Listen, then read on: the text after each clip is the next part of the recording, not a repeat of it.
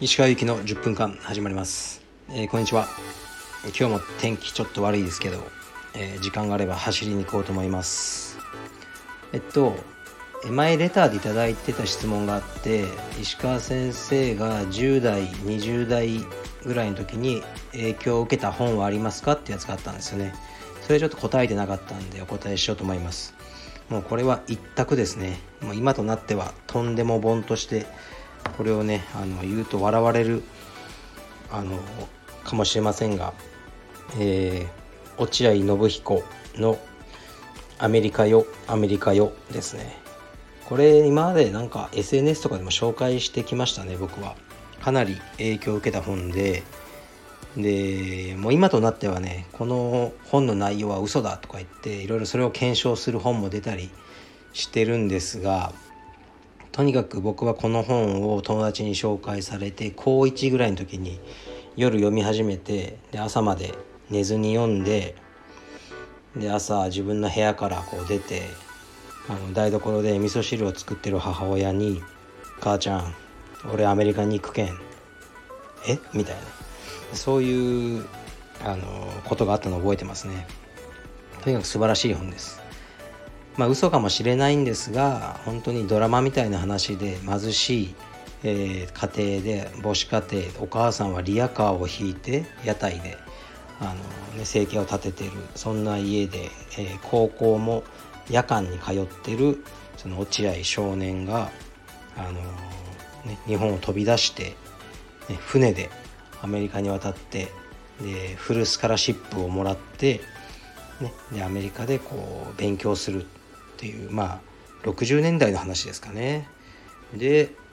まああちらではこうね日本でも空手をずっとやってたんですね。空手が強くてアメリカのしかもこの落合さんは160センチぐらいしか身長ないのに170何戦喧嘩無敗とか言ってね。それがこうチャンピオンファイトって呼ばれるんですけど。あの学校対学校とかでなんかねこう喧嘩をするんですよ。学校対抗と。まあそんなのねないだろうってね、まあ、今となって思っちゃうしねいくらなんでもねそんなにと思うんですけどで僕らはねこの落合ファンっていうのは結構僕ら世代多くてみんな相性ねあのノビーって呼ぶんですよ。落合信彦さんのことを。ノビーにねこう騙されていい意味でアメリカに行ってしまった日本人。それでね割と偉くなっちゃった人とか結構いるみたいですね。で、まあ、この本が素晴らしいのはとにかくこうアメリカに行けばうんなんかねこうすごい世界が待っているんだっていう期待感がすごかったんですよね。だから僕もアメリカの大学にもう高校卒業して行こうと思ったんですけどまあそれは俺親の反対とかお金の問題とかで行けずだから日本の大学を卒業した後編入してえー、っとアメリカの大学に行ったんですね。結構無計画にも行っちゃってでやっぱり自分をあの変えたいな。そうそう僕も空手をね日本の大学でやったんですけど完全にこの落合信彦さんの影響ですよ。空手をやったのは。もうノビーを目指してたんで。でまあアメリカに行って僕今今みたいな性格ではちょっとなかったんですよね。もっとうんなんかちょっと違かったんですよ。もっとネガティブだったんですよね。でまあ自分を変えたいなっていうのがありあのまあアメリカに行ったらもうねゼロからじゃないですか。人間関係とか。誰も知らないんだから僕のこと。こうグレートリセットだと思って全てをリセットしてやるっていう意気込みで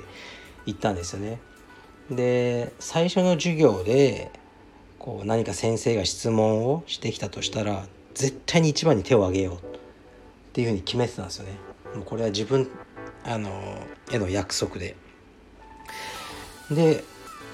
あのまず授業が始まって最初の授業が体育僕は体育学科だったんであのエクササイズサイエンスっていうか、まあ、運動科学みたいな学科に編入したんですね。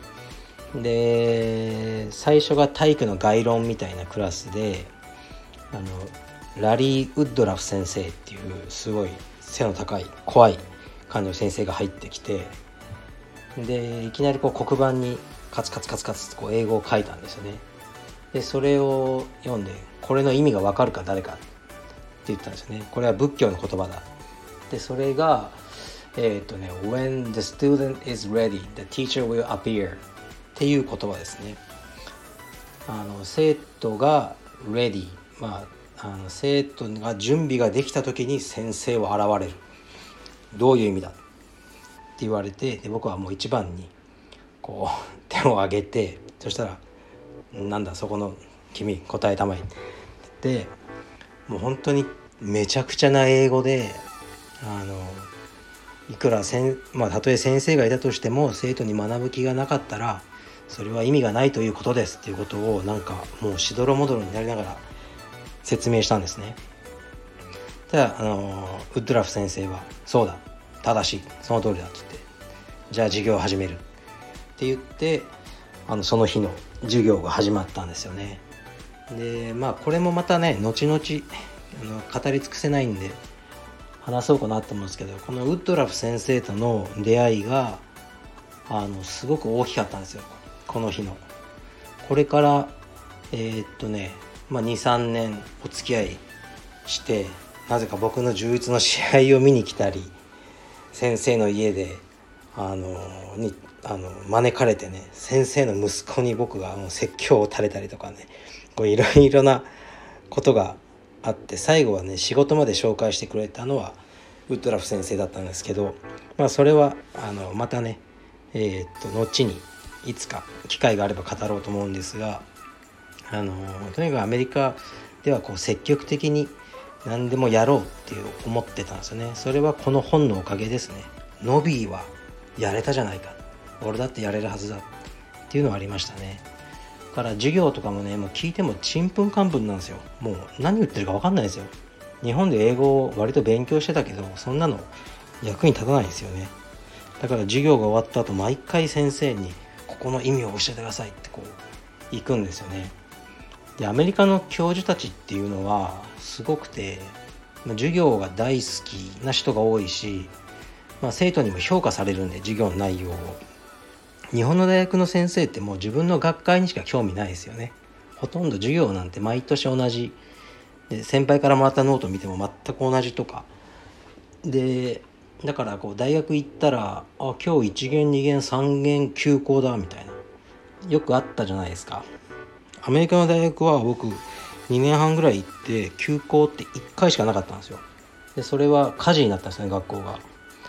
その時以外はあの全て授業ありましたね。先生たちも真剣だしあの大学に関してはね結構生徒も真剣でしたね。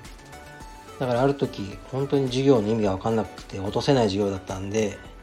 こう先生にこう聞きに行ったんですよ。これの意味教えてください。ったらその先生が「ちょっともう私忙しいから今からあの家にもう帰んなきゃいけないからあのダメ時間ない」って言われたんですけどいやじゃああの先生が車にまで歩く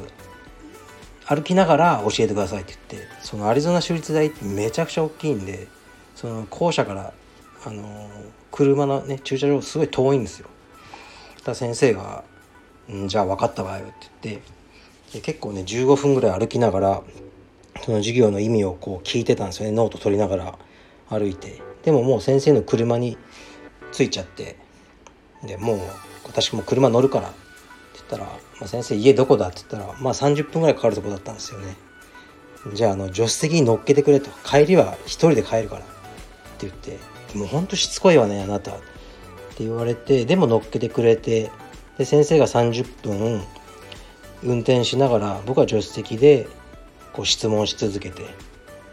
で先生の家着いて、うん、じゃあもうせっかくだからお茶でも飲んできなさいよみたいな。で飲んだらじゃあ帰りなさいと。でバスで帰ったとかそんなことばっかりでしたね。でも、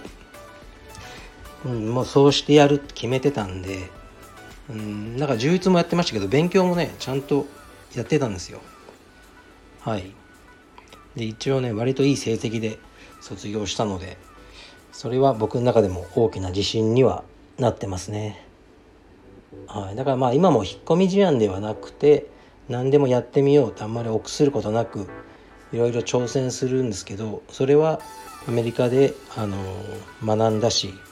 ねそうするあのそういう僕を作ってくれたのはこの本があったからなんであの 嘘しか書いてない可能性もあるんですけど大好きな本です。ちょっとこの本のねリンクを、えー、と載っけておきます。あと,、えー、とインスタのストーリーとかに書影とかも載っけておくんでよろしければご覧ください。はい。では失礼します。